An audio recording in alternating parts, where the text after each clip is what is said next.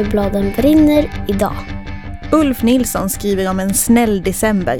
Hela evolutionen tycker jag inte om. Alltså jag tycker inte om detta att det är den starka som alltid överlever. Det ges ut allt fler barnböcker i Sverige, men är det bara bra? Ja, men min mardröm är ju att de som har en bra berättelse eller har fantastiska bilder i sig inte väljer att skriva för barn och unga. Och så har vi varit på Astrid Lindgren-konferens. Välkomna till Bladen brinner.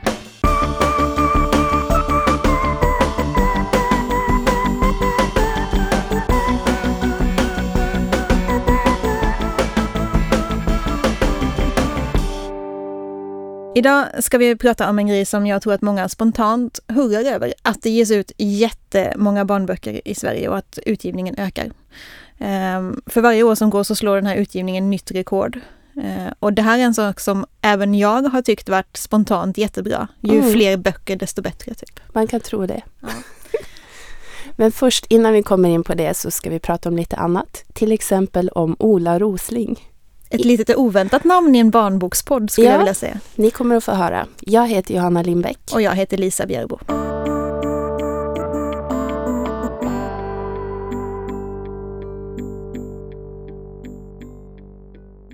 Ulf Nilsson har skrivit länge och mycket. Älskade lilla gris, lilla syster kanin, adjö herr Muffin, många fler.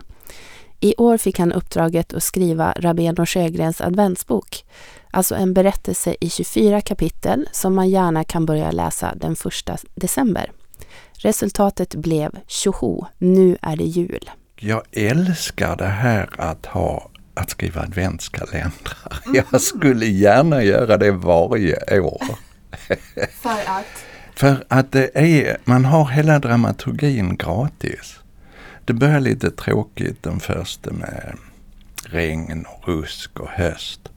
Och sen kommer första advent, det tänds ett ljus och så Lucia och så börjar det snöa i min värld den 20 december. Den 22 ja då bakar man pepparkakor och 23 ja och 24 stor final. Ja. Det är liksom, man får hela dramaturgin gratis. Och man vet hur det ska sluta också, att det ska, det ska vara en snäll dag. Som jag tycker mycket om. Jag är väldigt mycket för snällhet. En snäll dag på julafton då alla har kommit till, blivit sams och så ska det födas något nytt. Det behöver ju inte vara en liten Jesus, men det kan vara något annat som är helt nytt. Mm. Och det är underbart. Säg det till alla att det, det behöver ni adventskalendrar så, då är det dig. så är det mig. Men då när du då äntligen fick då en fråga att skriva dessa, dessa 24 mm. kapitel. Mm. Vad blev det för historia som du skrev? Vad handlar den om? Ja, men jag, jag tycker mycket om att skriva om djur och djurs tankar. Alltså jag har en, en hang-up på att Djur har ett medvetande som är ganska likt människans och de tänker ganska mycket. Fast de kan inte riktigt uttala det för oss. Så jag hade en gris. Eh, en gris som heter Ruffe och det är en litterär gris faktiskt. Han eh, dök första gången upp i Harry Martinsons berättelser. Mm -hmm. Harry själv hade som barn en gris som hette Ruffe som de sen åt upp. Och det är också hotet mot Ruffe, va? att när julen kommer så blir man uppäten. Så han rymmer. Och sen hade jag en katt. Och den här katten har varit hos en familj men gått sin väg. Och heter Xx. Alltså det är väldigt svårt att läsa den här boken högt va. Men jag menar katter lystrar ju bara till det namnet Xx. Så att, ehm, alltså jag, jag vet inte hur folk ska göra så där de läser och sedan kom XX på en sak. Det, det är går. väldigt... Det, det, går. Det går, ja. ja. Okej. Okay. Då så. Mm. Det handlar ju då om den här grisen och olika djur. Och då tycker jag, när jag läste den här och när jag läser andra böcker där du också skriver om djur, så är det ofta djur som egentligen inte kan leva ihop. Till exempel katt och möss. Ja. Alltså det är mot naturen att de ska kunna samexistera. Men i dina böcker är det ofta att man finner någon lösning. Det här går i alla fall. Och så blir det ju också i denna bok. Att det känns det som att, är, stämmer det om jag tycker att det är ett tema i dina djurberättelser?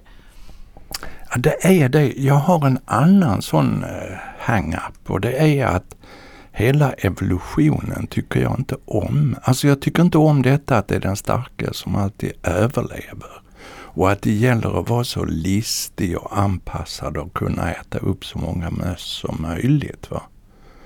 Så det är väl en liten stilla protest mot hela det konceptet.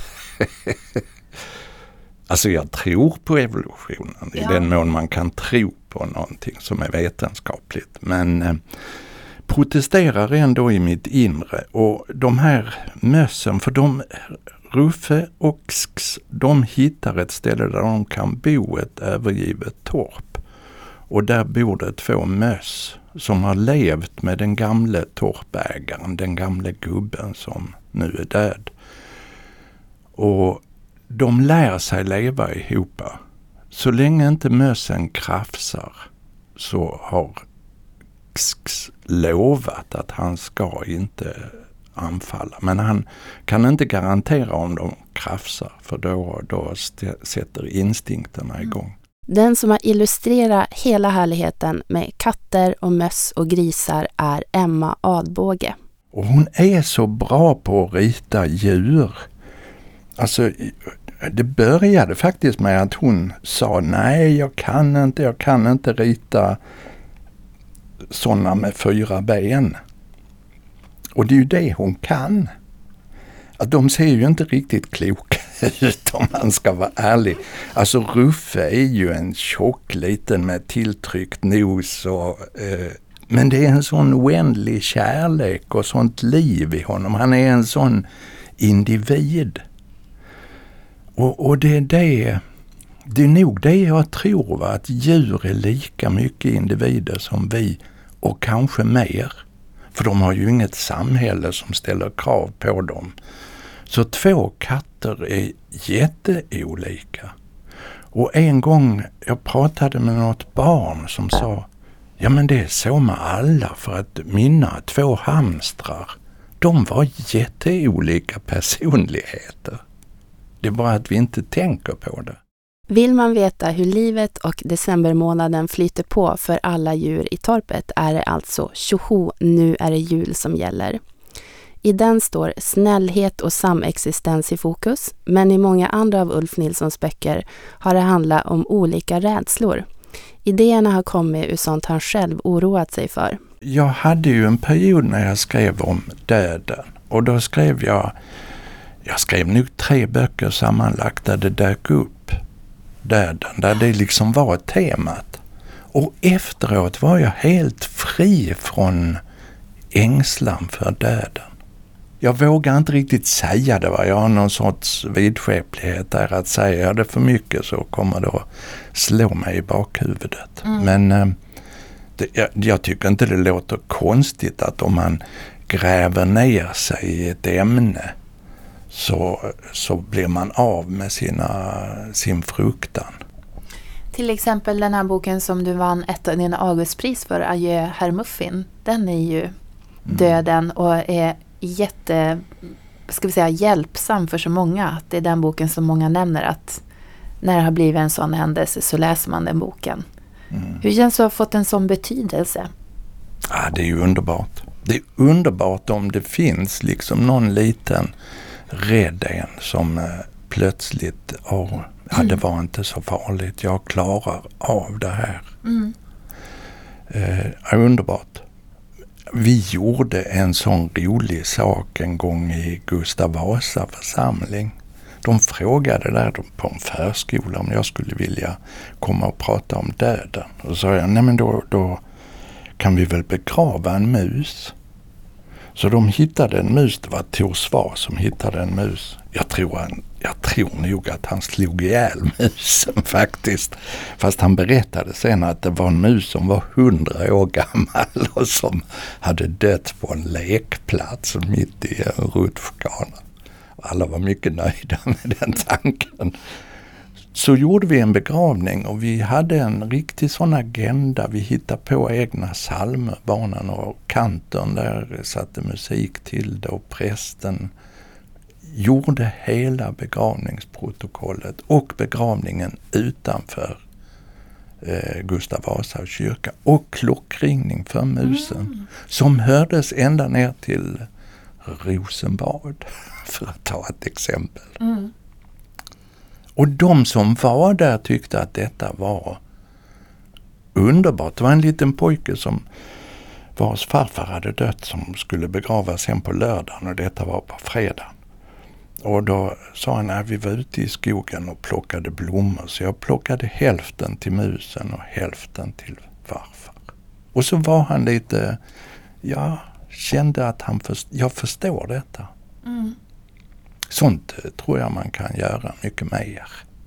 Ulf Nilsson debuterade 1971 och kom med sin första barnbok 1974.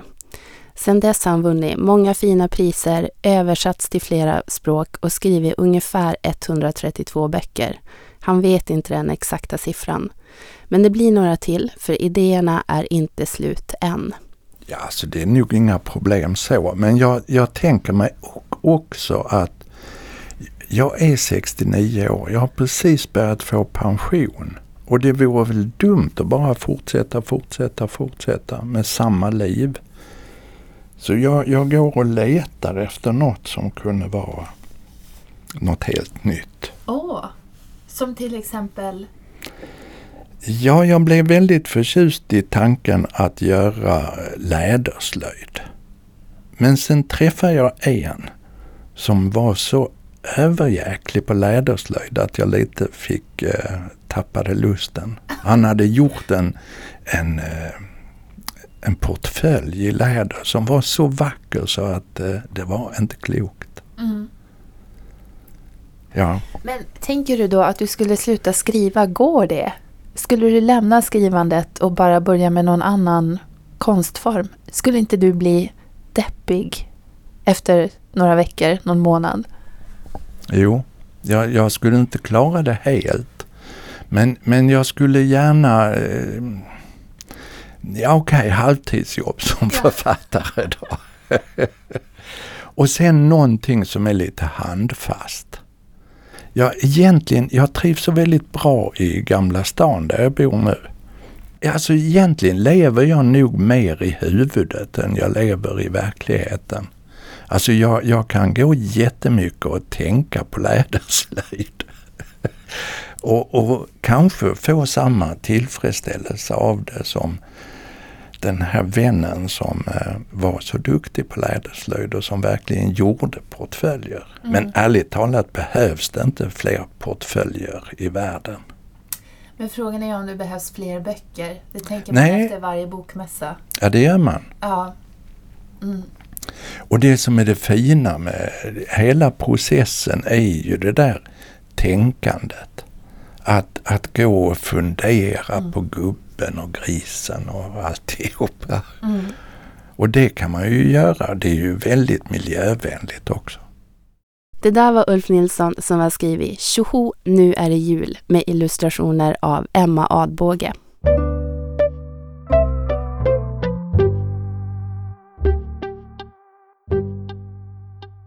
Förra veckan var du och jag och några hundra andra kvinnor faktiskt, för så är det alltid i barnbokssammanhang, på en heldagskonferens. Eh, den heter Astrid Lindgren-konferensen 2017. Kan inte du bara börja med att lite snabbt berätta vad det var för konferens? Ja, det handlade om hennes böcker i ett perspektiv av tänkande läsning och medborgarskap. Så att det liksom sätta in henne i ett sammanhang både i nutid och i framtid.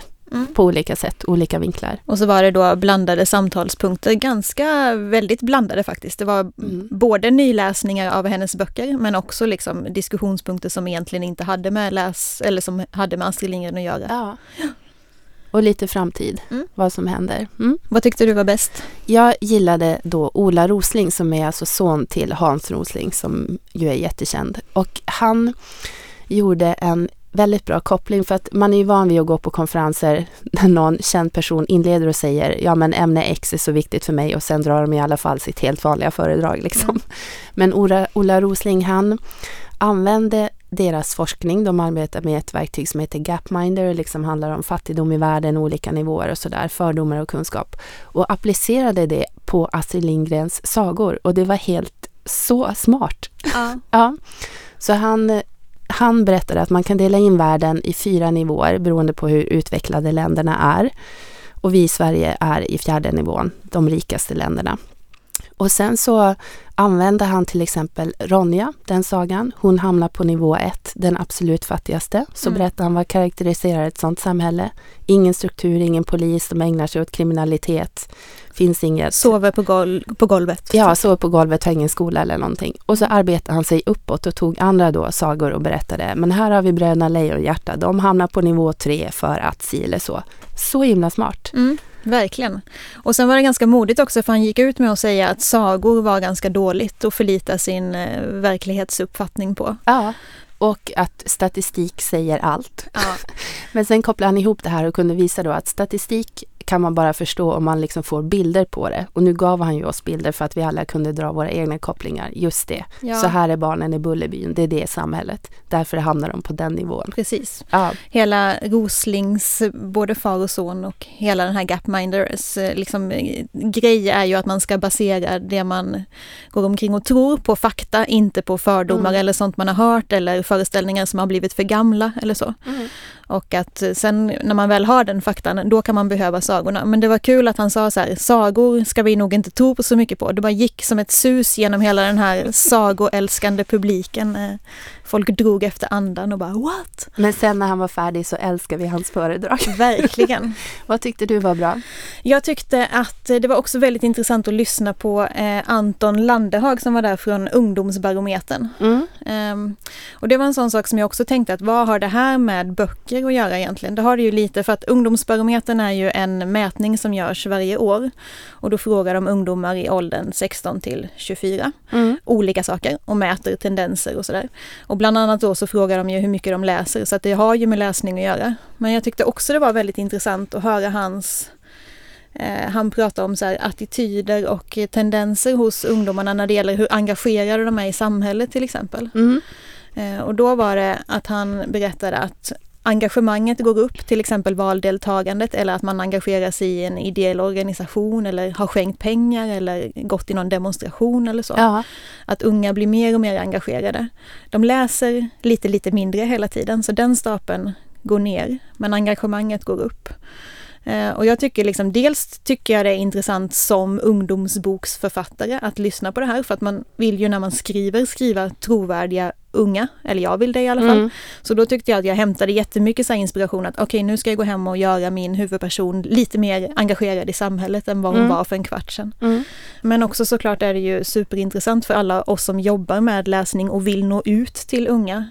Att veta saker om unga. Ofta tycker jag att det kan vara som att vuxna pratar om ungdomar som att de var någon slags exotiskt djur som man inte riktigt förstod sig på. Alltså jag tycker att det är intressant för hela samhället Ja. att veta detta om ungdomar. En, några grejer som har kommit ut från denna är det här att det har blivit lite känt med hur ungdomar definierar sig själv Mm. och att det är skillnad mellan könen. Att killar är vad var det? välja. Gamer och träningsfreak. Ja. Det var deras två populära. Och tjejer var feminist och djurvän. Visst kommer jag ihåg rätt? Ja. Eh, ja. Ja, att det var liksom de här stora skillnaderna mellan könen som den ena kanske tänker lite mer på samhället och det andra könet tänker lite mindre på samhället och Mm. ser sig som delaktig eller individ eller sådär. Det var också helt ögonöppnande tycker jag när han drog hur unga ser på vuxna och hur vuxna ser på unga. Och då hade de haft en fråga i den här undersökningen där unga hade fått välja ett ord som beskrev hur dagens vuxna är. Och så var det ett sånt här ordmål där man såg Mm. vi- vilka ord som hade varit vanliga och då var det stressade, upptagna, inskränkta. Så där kul att vara vuxen tycker jag då. Mm. Och sen var det hur, unga, eh, hur vuxna hade beskrivit unga och det var ju minst lika deprimerande för då hade de valt eh, självupptagna, lata och mobilberoende, typ som de tre orden. Ja, curlade fanns också ganska Ja. högt på den listan. Det är ju så otroligt ledsamt tycker jag att det ska vara det här gapet mellan folk som ändå inte är så olika gamla. Mm. Mm. Men för att koppla ihop allting, man kan säga så här att en grej som Hans, eller Ola Rosling, förlåt, som han tog upp var ju det här att sagor behövs och man behöver sagor för att kunna förstå sitt samhälle. Att det verkligen är ett kraftfullt medel för att få koll på sin nutid. Och det här klockar ju in i det. Att man skalar av sina fördomar och faktiskt kan se fakta. Hur är ungdomar? Vad tänker de? Vad håller de på med? Och så kan man använda det i sina berättelser. Istället för att bara killgissa.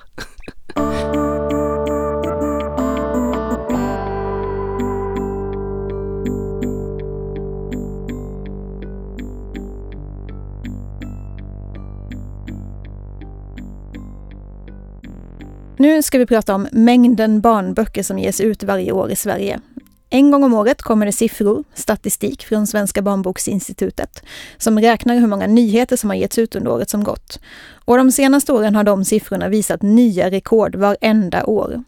Sedan millennieskiftet har antalet nya barnböcker per år fördubblats i Sverige och 2016 gavs det ut över 2400 barnböcker. Det är ju jättebra, eller? Det är fantastiskt att eh, det kommer ut så mycket barnböcker att man vill skriva barnböcker, att förlag vill ge ut barnböcker eh, och att det säljs barnböcker. Det känns jätteroligt. Men det är också svårt att nå ut när det är så otroligt många barnböcker. Det här är Eva Dahlin som är litterär chef på Bonnier Carlsen. Och Bonnier Carlsen är faktiskt ett av ganska få förlag som har gått emot den här utvecklingen och dragit i någon slags broms. Ja, men vi kanske går lite mot trenden, i varje fall de stora förlagen. Eh, för sedan millennieskiftet så har vi successivt minskat vårt, vår utgivning. I början på 2000-talet så gav vi ut 250 titlar närmare, inte riktigt, men nästan. Och idag ger vi ut 120 nyheter. Så det är en ganska markant eh, skillnad. Och det beror ju på att vi tror att eh, vi vill jobba fokuserat eh, med de titlarna vi ger ut. Och varje titel behöver mer tid. Tycker du att det behövs så här mycket barnböcker i Sverige som det finns? Ja, men det både ja och nej. Eh, jag tänker att eh, när det gäller barnböcker så finns det alltid böcker som man saknar. Jag har jobbat i bokhandeln och det kommer alltid in eh, barn eller föräldrar som frågar efter en bok som man inte har. Så på det sättet så finns det alltid en brist. Eh, det finns alltid böcker som man önskar skulle finnas, historier som man önskar skulle berättas och så. Och vi har problem med, med mångfald, representation, den typen av frågeställningar. Eh, och där blir ju många böcker kanske ett sätt att ändå få fler berättelser, få fler röster, fler nya författare. Så där hjälper ju liksom eh, kvantitet på något sätt. Eh, och samtidigt så ser jag ju att det är en utmaning i att det är så många barnböcker som ges ut. För varje titel tampas med varandra. De får inte plats i bokhandeln. Om man tänker den fysiska bokhandeln så blir inte den ytan större. Så där finns det ju en utmaning. Den fysiska bokhandeln, ja. Vi ska lämna Eva Dahlin en stund och klampa över till Akademibokhandelns huvudkontor. Här jobbar Anna Austin som är produktchef för barn och ungdomsböcker på Akademibokhandeln. Hej! Hej! Anna. Lisa. Hej Lisa. Hej. Akademibokhandeln är Sveriges största bokhandelskedja med 106 butiker över hela landet. Inköpen till de här butikerna sköts till den största delen centralt. Och det betyder att det är Anna Åstin som till stor del bestämmer vilka böcker som ska finnas i barnbokssortimentet i alla Akademibokhandelns butiker. Anna Åstin säger att hon tydligt märkt att barnboksutgivningen har ökat de senaste åren. Listorna med titlar från förlagen har blivit längre och längre. Det är positivt och negativt givetvis. Men det som är roligt är ju att det finns en, en tilltro på barnboken kan jag känna. Att det är många aktörer som vill vara med och bidra. Att det finns en tro på branschen och barnbokens utveckling. Så det är ju väldigt roligt. Eh, det som eh, det är lite knepiga är ju för oss då med fysisk eh, bokhandel. Att vi har ju tyvärr inte utrymme att ta in alla fina böcker som kommer. Och sen är det ju också så, det jag kan tänka, det är så här, blir det enklare eller blir det svårare för kunderna, läsarna? Och just barnboken så är det ju ofta föräldrar, mar, far och morföräldrar som köper boken till sina barn. Eh, och det kan vara svårt nog som det är för dem att hitta rätt i liksom djungeln. Eh, och det jag kan tänka är så här, kan det bli lite svårare när det finns så mycket? Var, var ska vi börja och hitta det? Eh, och en annan sak är ju också så här, att nå ut genom bruset. Eh, och få ut informationen eh, och kommunicera just den här boken. Och vad, vad, vad är styrkan med den? Vem, passar, vem är läsaren som den här boken passar till? Eh, och jag tänker att ju fler böcker som ges ut, desto svårare är det att få fram kanske Eh, vad är, vad, vem är läsaren till den här boken? Och liksom vägleda och guida på så sätt. Eh, du pratar om den fysiska hyllplatsen. Vad, konkret, vad får det för konsekvenser om ni säger att ni har 2000 böcker att välja på? Mm. Istället för eh, tusen böcker som för några år sedan. Ja, alltså det, just nu nämner du tusen och det är just exakt tusen som jag har plats att ha i eh, det jag kallar för en A-kloss, det vill säga den, det sortimentet som går ut till alla våra 106 butiker. Det är tusen böcker. Och det ska då rymma pekböcker, badböcker, de här prasslande, eh, blingande små böckerna till vackra bilderböcker, till saga och present, saga-antologier, till 6 till 9, 9 till 12 kapitelböcker, faktaböcker, ungdomsböcker. Alltså ja, alla de kategorierna ska rymmas eh, och det ska vara tusen stycken. Eh, så redan där, när du säger liksom, kanske 2000 på ett år som ges ut och jag har tusen och jag vill även kunna ha kvar en del backlist givetvis också. Speciellt om det är serier. Inom barnlitteraturen så är det ju väldigt mycket serier. Eh, och det är svårt att sälja tredje delen i en trilogi om inte bok 1 och 2 finns kvar i sortimentet. Eh, så det ska ju rymmas eh, backlist och vi har en stor hög efterfrågan på backlist inom barnlitteraturen i Sverige. Eh, Alfons Åberg, vi har Pippi i hela Saltkråkan, Bilderboksskatten där, eh, Beskow och så vidare. Eh, så att eh, ja, det, det det leder till det är ju att det kanske blir ännu svårare att liksom komma in med eh, nya, helt oprövade debutanter till exempel, eh, som kanske är på ett mindre förlag. Eh, det kan vara svårt att, att komma in och få platsen. Mm. Påverkar det livslängden på böckerna på något sätt? Eh, ja, eh, det gör det. Men det finns en, jag skulle säga en liten felaktig inställning. Man tänker ofta i branschen kan jag känna att Akademibokhandeln, att det är väldigt kortlivat. Eh, och just faktiskt inom min kategori så får boken ändå vara kvar i sortimentet 9 till 12 månader. I alla fall liksom har den på sig att visa. Och det, det tänker jag för att ibland det jag kan se med barnboken, det kan ta ett tag innan, innan den eh, når ut. Eh, om det är en debutant, innan man känner till vem debutanten är. Innan det börjar pratas lite om boken. Och det sker oftast inte på tre månader. Så just det här, ja men den är inne och studsar och ser och så kommer den tillbaka. Just inom barn och ungdomskategorin så stämmer det faktiskt inte. Okej, så 9 till 12 månader är alltså ganska länge i den fysiska bokhandeln om man jämför med hur det ser ut för vuxenböckerna. Om boken säljer bra får den stå kvar längre än så. Men om den inte säljer åker den alltså ut från hyllorna i bokhandeln för att lämna plats åt nya böcker. Och nya böcker, det finns det gott om. Vi ska tillbaka till Eva Dahlin på Bonnier Karlsson nu och prata mer om vad den höga utgivningstakten kan få för konsekvenser. Jag ser ju en tydlig skillnad i upplagor till exempel. Eh, som jag tycker markant går ner om man skulle titta i någon sorts liksom, snitt. Så. Och det betyder alltså att en enskild bok kanske sålde i 5000 exemplar för tio år sedan och nu säljer den i vad då? Ja men då kanske ett snitt, eller vi är väldigt glada om en bok säljer 3000 ex. Det är jättebra. Så det, där ser vi, jag ser en skillnad. Eh, och om det är Såklart så kan man ju tro att det är en korrelation mellan om det nu är många böcker, man kommer in i bokhandeln, det finns jättemånga böcker att välja på.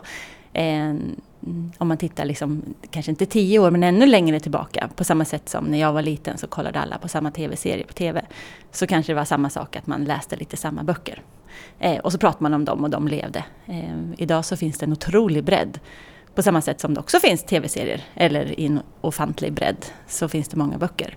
Eh, så att man liksom... Eh, det är inte lika mycket tid för läsning, men många fler böcker som ska dela på den tiden. Ja, och så är det ju det här med alla gamla titlar också. I den där siffran från Svenska barnboksinstitutet, att 2200 böcker gavs ut förra året, så ryms ju faktiskt bara nyheterna. Utöver alla dem så finns det ju massvis av gamla böcker också. Och det finns ett stort sug efter klassiker. Man vill gärna läsa det för sina barn som man själv läste när man var liten. Och man vill ge samma nostalgiska känsla och upplevelse.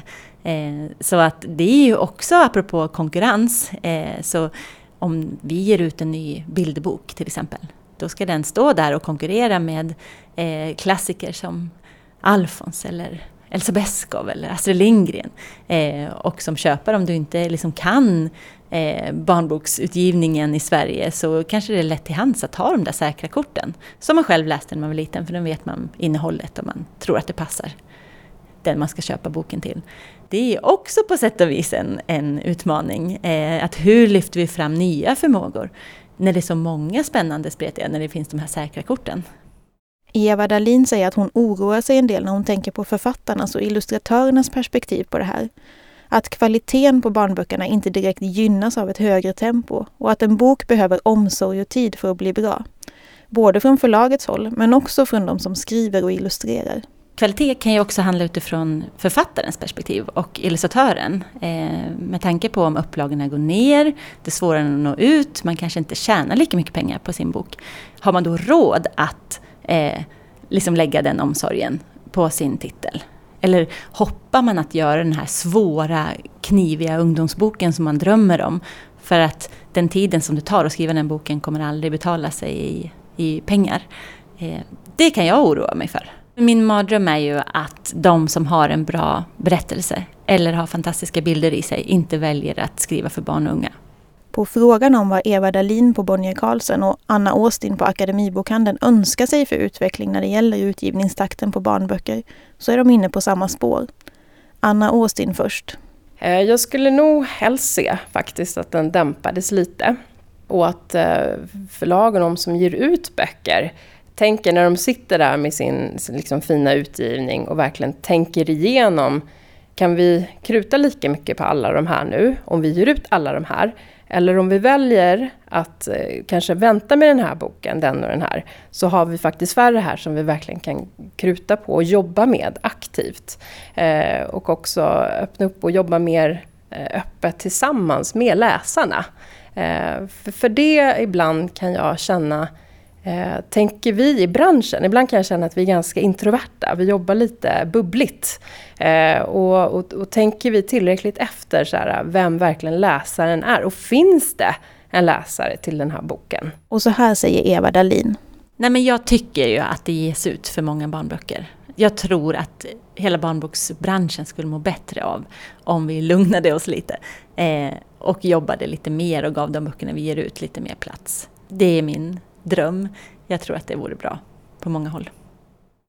Sist där hörde du Eva Dalin som är litterärchef på Bonnier Carlsen och innan henne var det Anna Austin som är produktchef för barn och ungdomsböcker på Akademibokhandeln.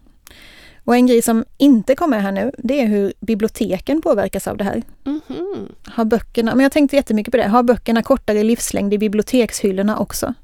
Jag, jag gissar ja. ja. Men vi vet Men inte vi det. Vet inte. Det känns som att vi behöver grotta ner oss i biblioteken lite mer i något annat avsnitt av Bladen brinner. Eh, och om du som lyssnar är bibliotekarie och känner att ah, det här vill jag berätta om, kontakta oss då på Facebook eller Instagram eller via vår sajt eller något sånt där. Gör det, vi vill verkligen höra.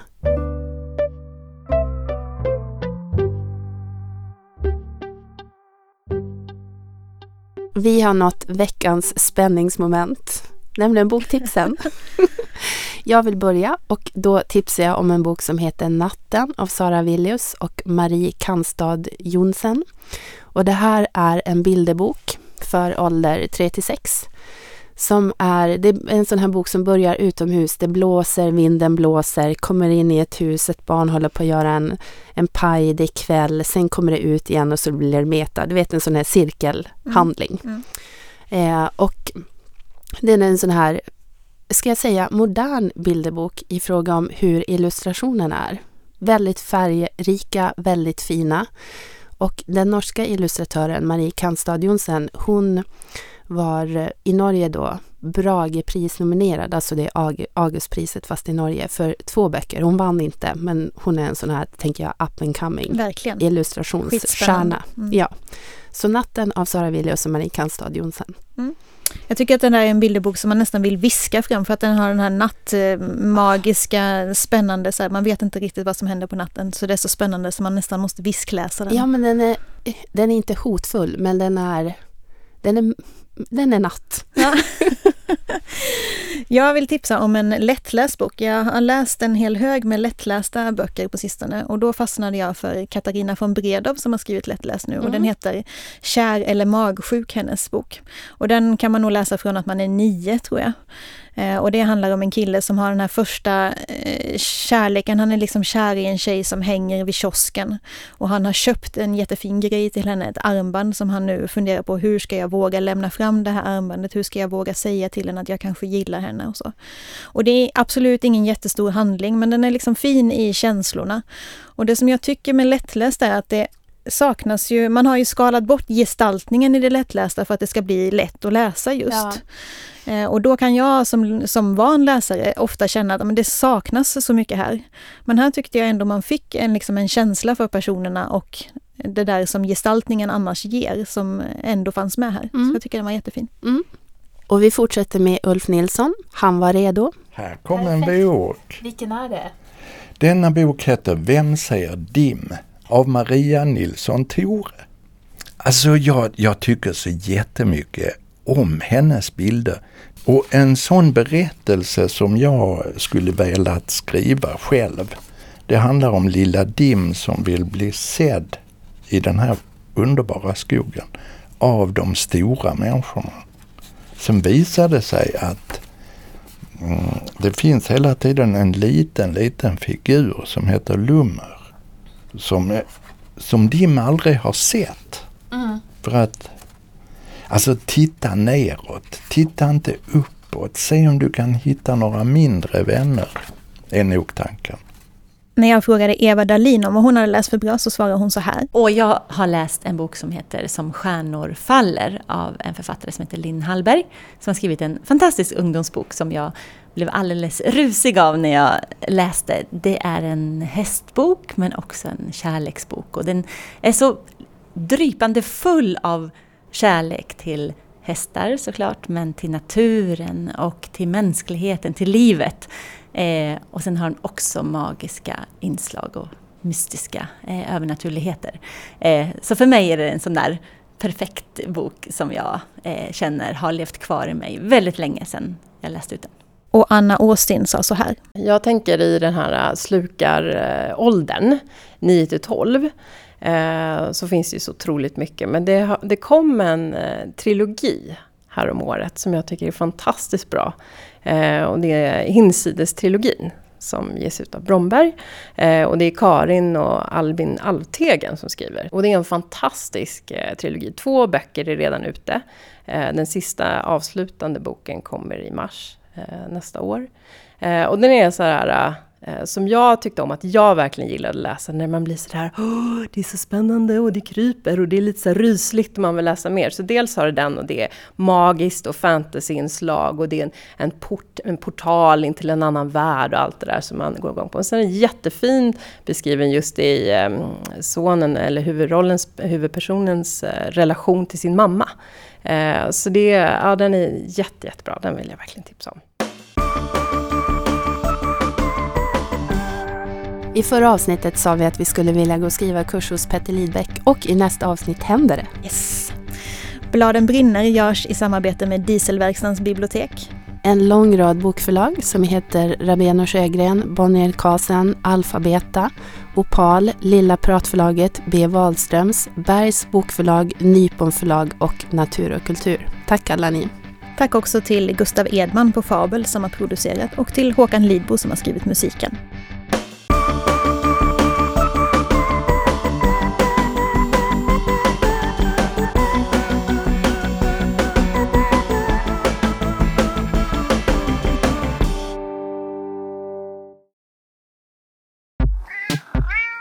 Den här podden producerades av Fabel Kommunikation.